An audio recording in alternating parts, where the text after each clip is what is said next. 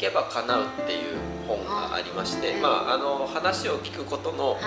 大事さを書いた本なんですけれども、でその本の中に、えっと完全沈黙っていう言葉があるんですよ。完全沈黙。そう。はい、あの何かというとまあもう本当読んで字のごとくで、はい、あの話を聞くときに相手の話をもうただただ黙って聞きましょうという話それはそのついねあのそれってそうじゃないのとか、あのここってこういうことでしょうとか、つい答えを言いたくなったり自分の意見を言いたくなったりってことじゃなくて、その人が話したいことをただただひたすらその人の心に寄り添って聞くっていう聞き方をしましょうっていうことが書かれているんですよ。であのある時ね僕はじゃあそういう聞き方をなんかしたことがあるかなと思った時に、えー、まあ、実は探してたらある出来事を思い出して思い出したんですか？って、はい、それ何かっていうと、えー、あのまあ、僕自分のうちに、まあ、両親と、まあ、兄弟と、はい、あと、まあ、おばあちゃんって祖母が住んでたんですけれども、えー、っとねこれも僕が高校生ぐらいの時なんで、もう20年以上、まあ、近く前ぐらいなんですけど。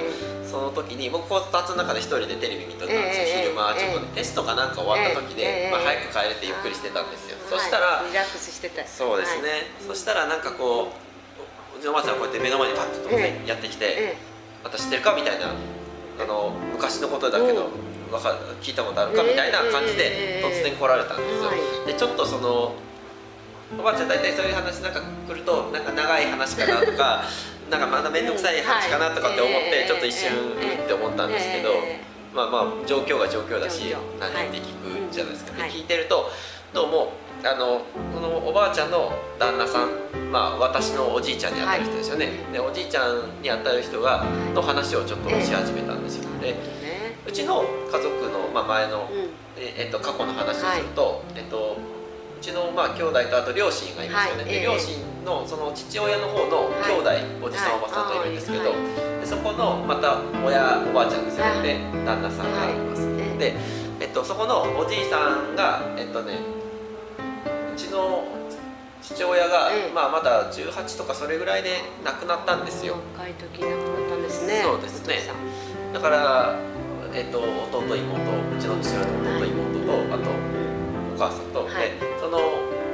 母親の姑、えだから私のひいおばあちゃんですね、はい、の4人いて、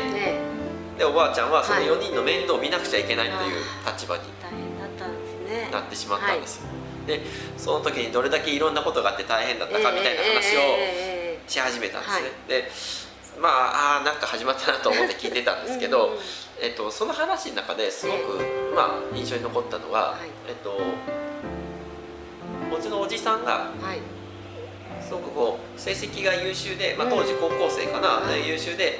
だったんですけど、えー、もうお父さんが、ね、自分の父親旦那さんが亡くなられたから、はい、もう大学に行かせられなくなったとだから、もうもう断念させたとかさせざるを得なかったっていうそうそういうふうに言ったんですね、えー、でその時のねもうおばあちゃんのその顔やら声やら、えー、音やらもう悔しそうなのがにじみ出てるんですよ。もう20年ぐらい経ってるのにまあもうねでも皆さんそれぞれおじさんおばさんも家庭持って子供もいてっていう独立してね平和にやっとるんだけど、はい、もうその悔しさたるやというのがもうすごく伝わってきたんですね。だからまあね本人たちはそれはそんなことあまり言わないしだけどああこんな過去もあったんだなと思って聞いてたんですね、だからそのぐらいからなんかあこんなことあったんだなと思ってただただなんかそのじゃあなんでそのお金が用意できんかとかそんなこと全然思わなくて、そうやっておばあちゃんがなんか話しとるなっていうのをさすらスッと聞いてたんですよ。でおばあちゃんの気持ちがあなんか本当に悔しい感じだったんだなとかこんな大変だったんだなっていうその気持ちなんだなっていうのを思いながらただ聞いてたんですよ、自然と。もう黙ってそうやって聞いてて、でそうやって聞いていくうちになんかああそうかこうおばあちゃんもいろいろ大変やったんやねっていう中でで気が付いたらなんか黙ってその話を真剣に聞いている。真剣に聞いてる。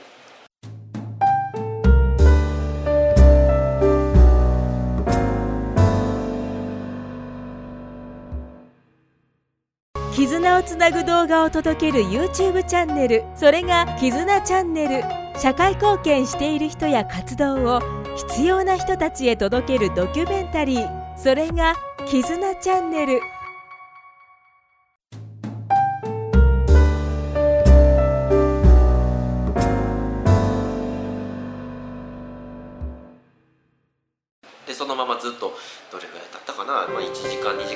てたんですかね？聞いてるうちに、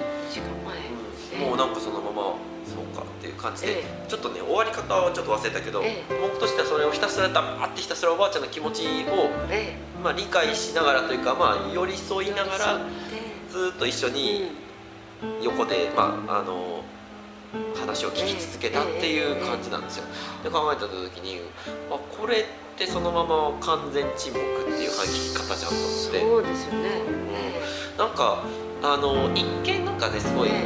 僕も今でもそうですけどかん、はいあのついつい「いやそれってこうじゃない」とか「あその話も俺も知ってるうんうんうん」とかうん「あ俺はね実はこうしたんだよ」とかってついついこうなんかね自分の意見だったりとかうんそのアドバイスだったりとかって言いたくなっちゃうんですけどある時こういう聞き方をできてたなって思った時にあもっとこんな聞き方をすればこう相手の人も気持ちよく喋れるし、まあ、逆にこういう本当に人生の中で大事な出来事の話をしてるからこそ。そうですよね、うん、おばあちゃんがその時あれあの時はこうだったんとかうん。やったりあと自分の言葉で言い直したりとか、うんそういうことも一切せずに、そう言い直すことすらせずに、ただひたすらっていうことをしていて、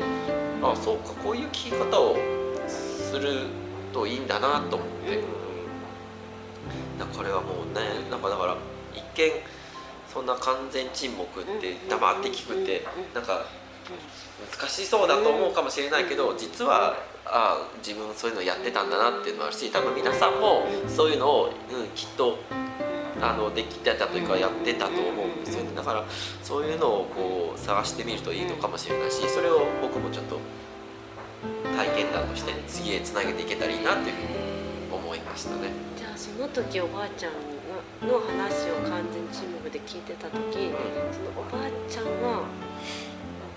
どどんな風に見えました、ああなんだろう。なんかねえすごくねえあのいやもうね私はこんだけ頑張ってきたんだっていうのがあそうもうなんかね頑張ってきた。それはねうんにじみ出てる。あのとにかくそれを分かってほしいっていうか、ね知ってほしかったよなっていう気持ちはすごくありました、私はこんだけ大変だったよっていうのを言いたくて仕方がなかったんじゃないかみたいなださったということは本人にしたらすごく認めてくれたとか承認してくれたとかそんな感じなんでしょうかね。どうだかもしれないですね、ええ。ちょっとええ。今となってはもうね、ええ。あのおばあちゃんも亡くなってしまったんでわからないんですけど、ええ。まあ、話ややっと聞いてもらえたぐらいは思ったかもしれないですね。でも素晴らしいですよね高校生の時そういうお話聞けたっていう。なんか